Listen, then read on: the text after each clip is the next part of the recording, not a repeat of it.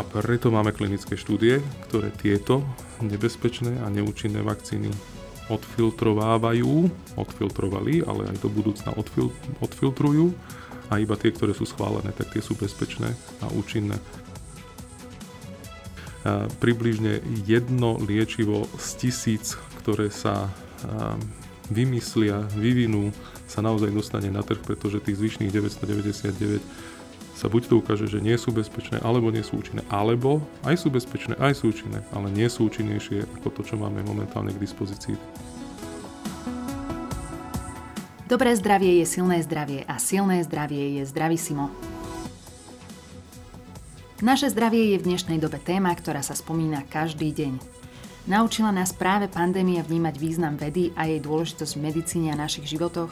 Zhovárať sa o tom budeme so známym lekárom a vedcom, docentom Petrom Celecom, ktorý pôsobí aj ako prednosta Ústavu molekulárnej biomedicíny Lekárskej fakulty Univerzity Komenského. Vysielanie podcastu podporila spoločnosť Takeda. Moje meno je Kristýna Baluchová a prajem vám ničím nerušené počúvanie. Dobrý deň, pán docent, vitajte. Dobrý deň.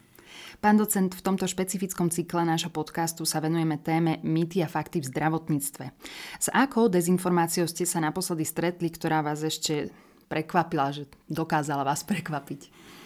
Ja už toho veľa neprekvapí. Myslím si, že tých mýtov je tak strašne veľa, že niekedy začínam pochybovať aj o tom, že to, čo my robíme, je realita ale je pravda, že kedy tedy sa ešte objaví niečo, čo človeka tak akože zarazí a potom si povie, že to snáď hádam ani pravda nie je, ale tak neviem, naposledy to bolo asi teda vplyv očkovania na fertilitu a predtým teda to čipovanie a tak. A ono, my si z toho robíme srandu, ale koľko ľudí si z toho srandu nerobí a berie to vážne, tak e, to je až e, dých berúce. Mm-hmm. Nedá mi neopýtať sa, či sledujete aj sociálne siete, prípadne nejaké také diskusie? Neviem, kde som bol vtedy, ale keď bol Facebook in, tak vtedy som ja nejak bol asi offline. Takže nemám Facebook a tým pádom mňa to nejak obyšlo. Mm-hmm, mm-hmm. Takže nezasahujete do nejakých burlivých diskusí? Tak e, áno, ale tak pomimo so študentami a s inými ale na sociálnych sieťach určite na to už naozaj nemám čas. Stretávate sa aj zo strany študentov, že prichádzajú práve s nejakými takýmito veľmi čudnými dezinformáciami alebo hoaxami? Máme veľkú variabilitu medzi študentami, aj medzi študentami medicíny a niekedy je to tiež také dýchberúce a um, ja tam mám hlavne problém s takoutou neochotou, nezáujmom, mnohých. Niekedy mám taký pocit, ako keby niektorí, nie všetci, ale niektorí tí študenti keby z donútenia študovali a to sa mi zdá byť také zvláštne, s tým sa v zahraničí nestretnete. Uh-huh, uh-huh. Ale nevieme to asi zatiaľ nejak tak selektovať, že dezinformácie skôr um, napádajú ľuďom, ktorí, ja neviem, nie sú vzdelaní alebo niečo podobné. Lebo ja mám pocit, že už je to naozaj široko zastúpené vo všetkých radoch. No, nie je to jednoduché. My máme naozaj problém s tým, že máme príliš veľa informácií a potrebujeme určovať ich kvalitu, potrebujeme zistiť, aký je zdroj a overiť kvalitu toho zdroja. To sú náročné veci aj pre odborníkov. No ale keď potom urobíte napríklad predmet pred medikov, ktorý práve toto vysvetľuje a väčšina medikov ani len keď je to online, si to nezapne tak e, potom sa nemôžeme diviť, že máme napríklad aj lekárov, ktorí robia homeopatiu, mm-hmm. máme lekárov, ktorí vo veľkom aplikujú magnetoterapiu alebo neviem, rozširujú fámy o overených vakcínach a naopak e, podporujú neoverené. No je to, je to problém. Uh, no, nepočúva sa to veľmi dobre. Uh, poďme sa pozrieť trošku bližšie na tému COVID-19, keďže tá je si v centre záujmu dezinformácií. Keď som si pripravovala tento náš podcast, uvedomila som si, že naozaj sa tomu nedokážeme vyhnúť. Hovoríme teraz um, najmä o očkovaní ako prevencii. Uh, je však možno na mieste otázka, či vieme už COVID liečiť. Ak áno, ako? Vieme a otázka znie, že či to je aj účinné. Lebo ja neviem, či to je taká špecifická téma. Dobre, dnes sa síce bavíme o covide, ale pred pár rokmi by sme sa bavili možno viac o rakovine alebo o nejakých iných chorobách a tak ako pri rakovine si môžete kúpiť univerzálny vitamín, ktorý síce neexistuje z biochemického hľadiska ako vitamín, ale, ale za to vylieči každú rakovinu, no tak e, v podstate veľmi podobne máte kopec akože liekov, ktoré akože pomáhajú. S týmto všetkým ja v podstate nemám problém, pretože eh, ak by som to povedal. No každý sme si strojcom vlastného šťastia, každý máme práva a povinnosti a napríklad to naše zdravie patrí do tej slobody. No tak keď si ho chcem nejakým spôsobom zničiť, napríklad nejakou neoverenou medicínou, tak je to moja vec. Dovtedy, dokiaľ sa ostatní nemusíte zložiť na to, aby ste potom zachraňovali moje nesprávne rozhodnutia. No a pri tom covide naozaj tam je jeden velikánsky problém a to, že aj mnoho erudovaných odborníkov a napríklad špeciálne na Slovensku podporovalo liečbu, ktorá teda určite overená nebola. Mm-hmm. Keď by som teraz dostala COVID a išla by som k všeobecnému lekárovi, čo mám asi čakať? Vy ste človek, ktorého informácií by som naozaj mala brať ako, ako overené? No, podobne ako pri tých medikoch, aj pri praktických lekároch máme veľkú variabilitu a ide o to, ku ktorému sa dostanete. Keď sa dostanete k dobrému... Áno, k dobrému, dobrému. Hm, len aby ste vedeli, ktorý to je, tak keď máte toho dobrého, tak v podstate vám odporúča teplo, ticho, tekutiny, zostať doma a maximálne si tak tišiť bolesť, respektíve znižovať horúčku a sledovať oxigenáciu, ak máte pulzoximeter a v prípade zhoršenia kontaktovať nemocnicu alebo toho praktického lekára, aby vás ďalej nasmeroval. A to je asi tak všetko, pretože ešte stále, aj po roku a pol pandémie, je to viróza. A žiaľ, um, tie antivirotika um, až také účinné nie sú, respektíve teda um, v tých fázach účinné nie sú, takže nemáme špecifický liek.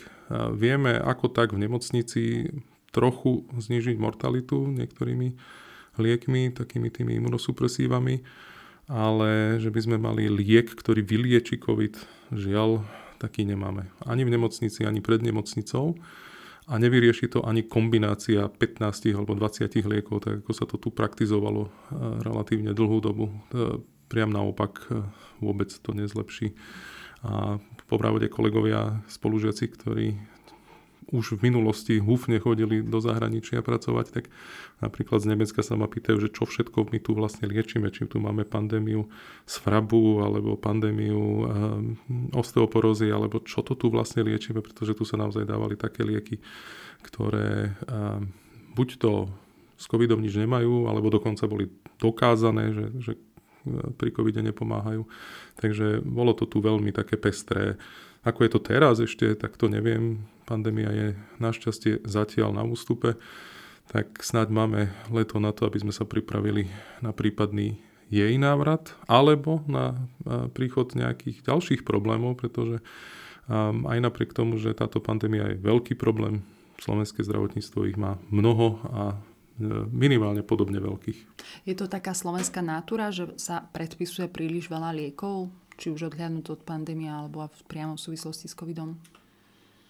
No nie som vševet. E, keby mm-hmm. som vedel, že čo urobiť, aby sme tu dodržiavali štandardné terapeutické postupy, tak by som to už dávno urobil a maximálne to podporoval.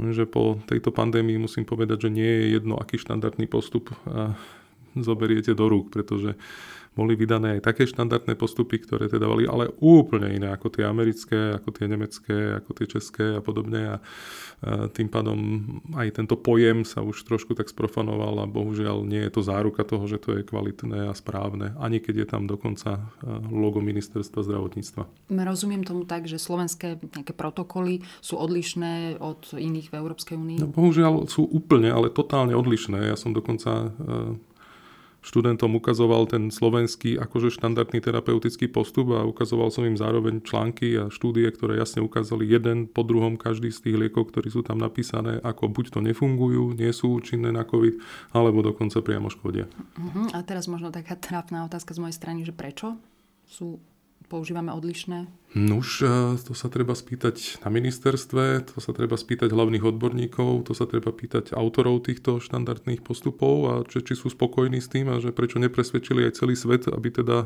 používal tie slovenské. No, bohužiaľ je to tak, ale pozrite sa, my tu, neviem, možno 10 rokov pracujeme na slovenských štandardných postupoch na všelijaké rôzne choroby. Ja som sa od začiatku pýtal, že na čo, lebo teda keď mám diabetes, tak asi aj na Slovensku by som ho mal mať liečený rovnako ako v Čechách, v Nemecku alebo inde.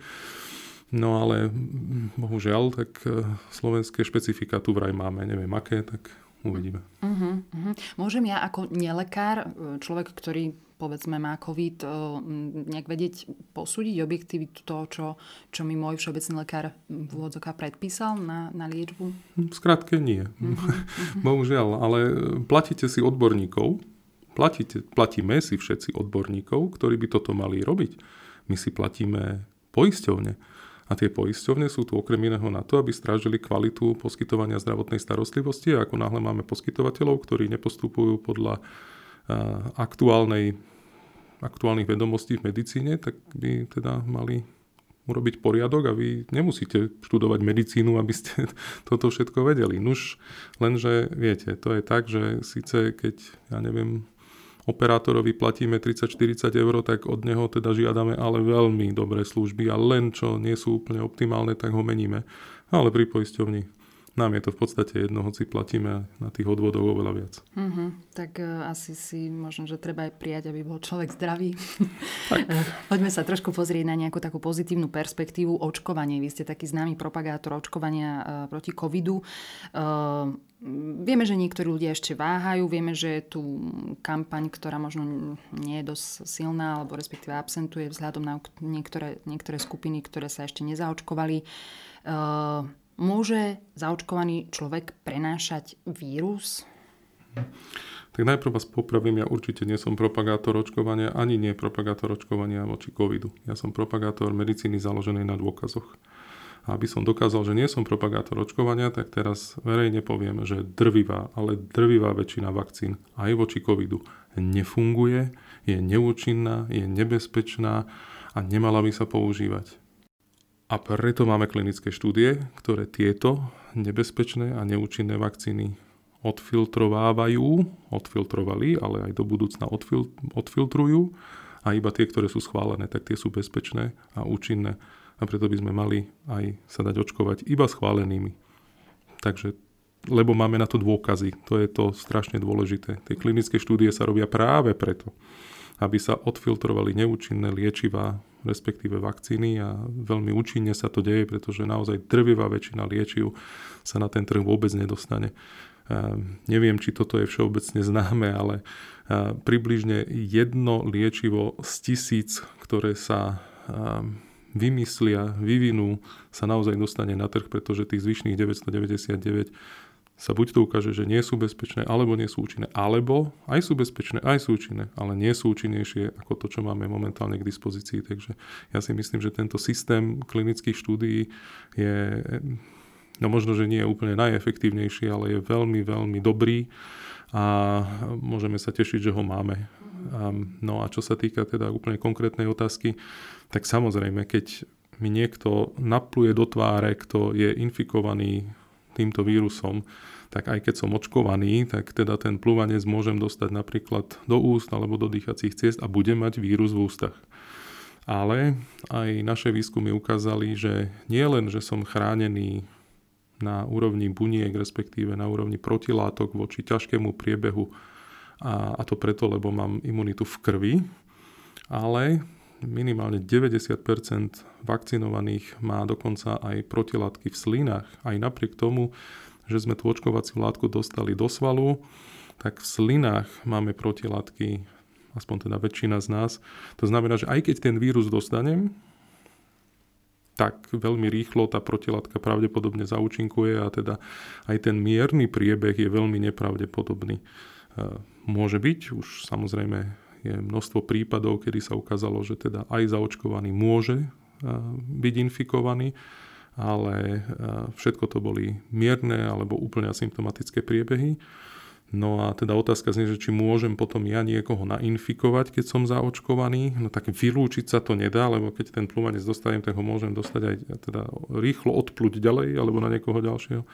Ale reál, v realite sú to promile respektíve desatiny promile pravdepodobnosti podľa aspoň zatiaľ publikovaných dát. Takže, takže s veľkou pravdepodobnosťou tá e, vakcinácia aspoň schválenými je e, mimoriadne účinná aj z hľadiska e, potenciálneho ďalšieho prenosu. Samozrejme, že nie 100%, to sa nedá, ale na tých 99, a tak ďalej percenta určite, asi áno. Uh-huh, ja urobím taký krôčik späť, že odporúčate ľuďom dať sa zaočkovať? Hmm, no nie vakcínami, ktoré nie sú schválené, ale tými, ktoré sú schválené, samozrejme áno, a to nie len proti covidu. Akože tu si treba uvedomiť, že pred covidom sme mali napríklad ťažkú chrypkovú epidémiu, mali sme tu neviem, hygienici narátali, že vraj 800 alebo 900 obetí za jeden rok. Nikoho to tu nezaujímalo a mali sme 5% zaočkovaných. Takže my sme mohli napríklad tých 800-900 ľudí zachrániť, keby sme sa dali vtedy očkovať. A z nás, z dospelej populácie, sa očkovalo len 5%.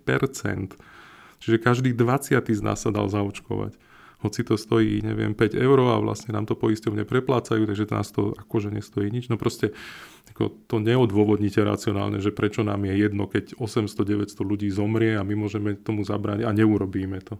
No ale takto sa postupne zabíjame aj pri iných chorobách, takže asi, asi to tak chceme, neviem. Máte nejakú predstavu? Predstavu, čo môžeme čakať v budúcnosti v súvislosti s covidom? Mm, myslíte si, že nás ochránia vakcíny proti ešte nepoznaným mutáciám? Mm, alebo je to nejaký, ja neviem, blúdny krúh, že nevieme naozaj, kam sa to posunie? Tak e, ešte ja gulu nemám, ale samozrejme počúvam a čítam a texty od, od múdrejších ľudí. A Christian Drosten tvrdí, že e, mutácie tohto vírusu majú svoje limity a tie limity sú pravdepodobne už v blízkej dobe aj dosiahnuté. To znamená, že predpoklad aspoň teda od, od tých múdrejších ľudí, teda od tohto virológa, ale aj od tých, ktorí vyrábajú vakcíny, napríklad teda v tých firmách, ktoré boli úspešné v tom v tých dostihoch, že kto bude rýchlejší, tak tí tvrdia, že bude treba ešte pravdepodobne jednu updateovanú, aktualizovanú dávku vakcíny niekedy na jeseň a to by mohlo byť akože ono. No ale máme tu aj taký problém a ten problém je, že tá vakcinácia ide strašne pomaly a naozaj tu máme veľa ľudí, ktorí sa vakcinovať nechcú dať. No a potom môžete vymyslieť aj 100% účinnú sterilizačnú vakcínu, ktorá absolútne skvelo funguje No ale keď si to teda ľudia odmietnú e, dať pichnúť, no tak tu budete mať proste stále strašne veľa ľudí, ktorí budú náchylní, ktorí, budú, ktorí pravdepodobne tú infekciu dostanú, ak ju ešte nedostali. A predpoklad je, že rádovo do roka, do roka a pol každý bude buď očkovaný, alebo dostane COVID. Takže treba si len vybrať. No. A je, väčšina virologov sa zhodne na tom, že s tým vírusom budeme musieť žiť. Rozumej, bude tu, ale keď bude veľmi veľa ľudí zaočkovaných, respektíve veľmi veľa ľudí bude mať funkčnú imunitu, tak môžeme predpokladať, že čísla infikovaných a čísla úmrtí, počty úmrtí nebudú nejaké extrémne vysoké. No len ešte raz máme možnosť tomu predísť mm-hmm. pár injekciami, tak ja myslím, že asi by sme niečo pre to mohli urobiť a teda každý, kto si myslí, že teda očkovanie nie je dobrá voľba, tak by sa mohlo zamyslieť nad tým, že či rozumia iným veciam tak fantasticky dobre. Jeden za všetkých, všetci za jedného. Ak, ak nie príde tretia vlna, máme takú nejakú prognozu? Tak dovolím si povedať, že skoro určite áno. A tie odhady sú rôzne, ale ja, ja to nevidím na viac ako 50-60% ľudí, ktorí sa to dá zaočkovať. No tak ak niečo neurobíme cez leto, nejaký zázrak, ak napríklad ľudia nezistia, že aha, my sa nedostaneme vlastne z tejto krajiny, keď nebudeme zaočkovaní a podobne, tak nič, no tak na jeseň pokračujeme ďalej. No. Tak ja verím, že aj s našim rozhovorom prispieme možno trošku k osvete. Odbočme trošku od covidu uh, a povedzme si niečo iné o nejakých takých fámach alebo dezinformáciách alebo takých, takých nejakých tvrdeniach. Napríklad, že na Slovensko prichádzajú moderné lieky uh, alebo technológie vôbec alebo s oneskorením. Je to mýtus alebo fakt? Tak veľmi to závisí od odboru, od konkrétnej nejakej látky a tak, ale vo všeobecnosti my sme v Európskej únii, to je niečo, čo teda má aj pre tú medicínu extrémny dopad a pozitívny dopad. Takže ja mám pocit, že tu máme liečiv naozaj tých najnovších e, strašne veľa. Máme tu všetko dostupné, čo je dostupné aj aj, aj v iných krajinách tá otázka s nejakým spôsobom to aplikujeme. Lebo keď tu máme lekárov, ktorí potom aplikujú nesprávne lieky, no tak neviem, či máme problém s tým, že, že nemáme dostupné lieky. My sme mali skôr teda riešiť, že aby, aby tá liečba bola správna, aby diagnostika bola skora. My tu máme obrovské problémy aj pomimo covidu, pretože nám tu podobný počet ľudí, ako zomrel na COVID, tak podobný počet ľudí nám zomiera každý rok úplne zbytočne, len preto, lebo napríklad nechodíme na preventívne prehliadky. No tak ja neviem. Akože keď nás COVID trápi, čo nás určite trápi, tak prečo nás netrápi to, že napríklad na preventívne prehliadky chodí iba 10% dospelej populácie? Prečo nás netrápi to, že z nich mnohí, lebo to nikto nevie presne, ale mnohí um, absolvujú síce preventívnu prehliadku, ale nie správne, lebo daný lekár ju nerobí správne, takže nezachytí nejaké formy rakoviny, ischemickú chorobu srdca a všeličo iné.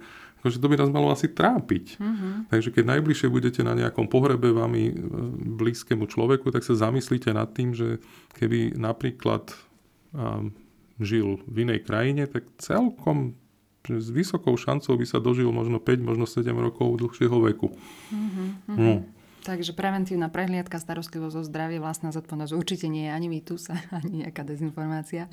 Uh, pán docent, uh, povedzme si ešte niečo o génovej terapii, pretože to je niečo, čo sa tiež tešilo najmä v minulosti takej nejakej oblúbe dezinformácií, prečo sa toho ľudia nejak báli alebo to vnímali tak nejak negatívne.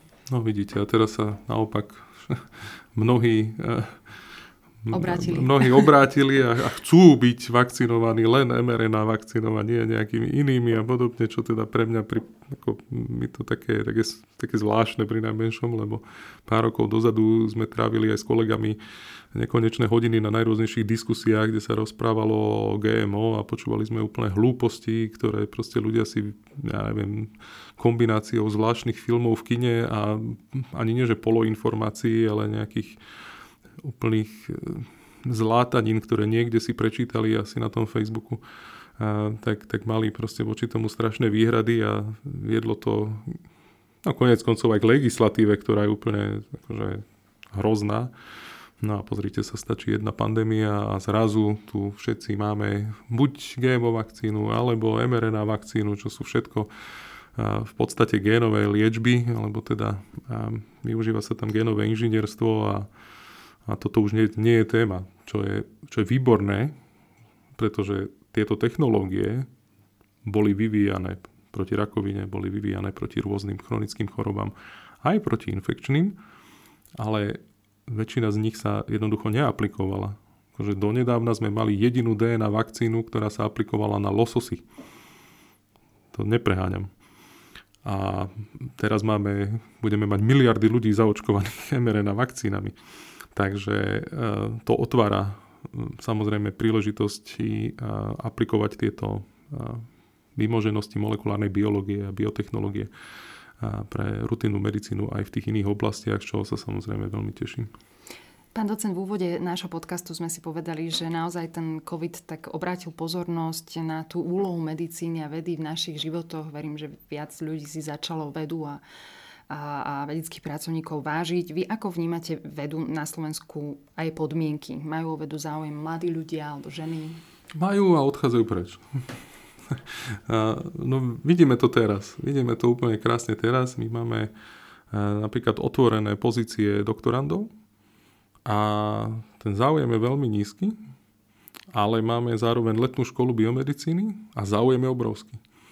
Lebo v lete sem prídu všetci tí slovenskí študenti, ktorí ale medzičasom študujú niekde v zahraničí. Máme zlé podmienky, alebo čím je to, že... Nie, máme vynikajúce podmienky. Ako ja keby som bol mladý, ja sa prihlasím ku nám na doktorantské štúdium, veď tí mladí dostávajú skoro tisíc eur ako štipendium, pričom keby ste išli, ja neviem, do Ameriky na Harvard, tak naopak musíte platiť nejakých 30 tisíc každý rok za to, že môžete to doktorantské štúdium, tuto dostávate štipendium, dostávate odmeny za publikácie. Môžete ísť napríklad na ten Harvard na, na, na zahraničnú stáž, ktorú e, sprostredkujeme alebo na iné skvelé pracoviska. Môžete robiť na fantastických projektoch. A, a určite by mnohí chceli. Ale tí, ktorí by chceli, tak tí ešte predtým stihnú odísť niekam, niekam preč. Aspoň ja mám teda taký pocit, že tento problém máme, takže snažíme sa veľmi aj s kolegami aj rozširovať tie informácie o tom, aké skvelé podmienky sú u nás, a nemyslím len u nás na ústave, ale vôbec u nás na Slovensku na realizáciu vedy, pretože každý, kto bol teda v zahraničí, tak neviem či každý, ale teda ja, kde som bol v zahraničí, tak som si uvedomoval, ako skvelo sa tu máme, aké výhody to tu má ale aj aké nevýhody to tu má. Ale tie podmienky, tie základné sú veľmi dobré a keby uh, sme prilákali tých, tých kvalitných ľudí naspäť alebo tých kvalitných ľudí, ktorí sú tu do vedy, tak si myslím, že by to bolo ešte lepšie. No, máme podcast plný víziov. na záver sa vás ešte opýtam na váš výskum, čomu sa momentálne venujete. No, čomu už, covidu. Tak uh, tam zase tiež treba povedať aj, aj, aj to B, že Ehm, ne, neviem, či celkom akože sme všetci pochopili, aká je veda dôležitá, ale ako teraz by sme sa napríklad nerozprávali, keby sme neboli očkovaní tu v tejto miestnosti a ehm, to by sme sa nedali očkovať, keby nebolo tých vedcov, ktorí napríklad vyvinuli tie vakcíny a ktorí robili naozaj 24-7 a celý rok a tak ďalej a tak ja ďalej. Takže tá veda, tá veda je akože extrémne dôležitá a samozrejme, že to nie sú že všetci veci, to sú niektorí veci, tí najlepší veci, ktorí nám zabezpečili napríklad to, že vôbec tu môžeme riešiť, že kto sa dá, kto sa nedá vakcinovať a tak. Takže tá veda je extrémne dôležitá. A na druhej strane ale, no povedzme si to tak, že, že celá slovenská veda komplet, nemyslím tým len, že virológovia, alebo patofyziológovia, alebo epidemiológovia, ale že všetci, aj sociológovia, aj, aj všetky vedné odbory dohromady dostali na výskum covidu 8 miliónov eur. A dajte si to do porovnania napríklad, že len odlženie nemocníc 500 miliónov, antigénové testy, vlastne nikto nevie koľko 100 miliónov a tak ďalej. To znamená, že z tohto hľadiska tá veda vlastne asi ani len medzi tými politikmi, ktorí tam neustále sedeli s vedcami, um, no neviem, či sa dostala na to miesto, kde by mala byť. Na druhej strane uh, uh, my sme teda boli tí šťastní, ktorí sme dostali a taký projekt. Dostali sme napríklad v spolupráci s Biomedicínskym centrom projekt na vývoj testu, ktorý sme takto pred rokom v podstate mali pripravený, len ho bolo treba validovať a na tú validáciu sme dostali peniaze teraz v januári. Takže keď si to tak zoberiete, po plošnom testovaní, po tom, čo, to už, čo sme už vlastne začali vakcinovať, a teda to testovanie samozrejme nemá až taký veľký význam, lebo teraz je hlavne dôležité teda vakcinovať sa keď budeme všetci vakcinovaní, tak už naozaj tie testy nebude treba. No nič, e, skrátim to. E, intenzívne riešime viacero otázok. Jedna z tých otázok je práve to, že čo sa deje v ústach, čo sa deje v slinách. Pretože e, ešte raz, tá systémová imunita, tá v tej krvi, tá na úrovni tých protilátok, ktoré sa tam meriavajú veľmi často, tá je dôležitá. Tá vás ochráni pred ťažkým covidom. Ale ten vírus dostanete najprv do nosa, do úst, na sliznice a tá slizničná tzv. imunita, ktorá sa nesleduje až tak intenzívne a to preto, lebo to nie je také jednoduché, tak tá nás veľmi zaujíma. A teda analizujeme práve tie tzv. salivárne slinné protilátky, ktoré máme v ústach. No a zistujeme, že aj tí, ktorí prekonali COVID, aj teda tí vakcinovaní ich tam majú do značnej miery, ale nevieme ako dlho, to ešte len teraz budeme zisťovať, keďže sa začalo v decembri, v januári očkovať, tak v podstate po pol roku znamená v júni, v júli. No a uvidíme, že ako dlho teda tam tieto protilátky budú. To je veľmi dôležité aj z hľadiska toho, ako sa bude ďalej vyvíjať pandémia, pretože ako náhle by sa tieto stratili, tak automaticky to znamená, že potom aj vakcinovaný môže ďalej šíriť vírus. Síce on ťažký priebeh asi mať nebude, ale to neznamená, že jeho nezaočkovaný príbuzný, ktorých nepresvedčil o potrebe vakcinácie, nemôžu na to umrieť. Takže to je jedna vec. A druhá, ja som takto pred rokom písal žiadosť o grant a písal som tam, že že je síce strašne dobré, že sa pracuje na vakcínach, ale ak sa zároveň nepodarí presvedčiť drvivú väčšinu populácie o vakcinácii a o potrebe vakcinácie, tak budeme mať problém. Budeme mať aj naďalej veľa chorých s ťažkým covidom a teda bude treba hľadať lieky.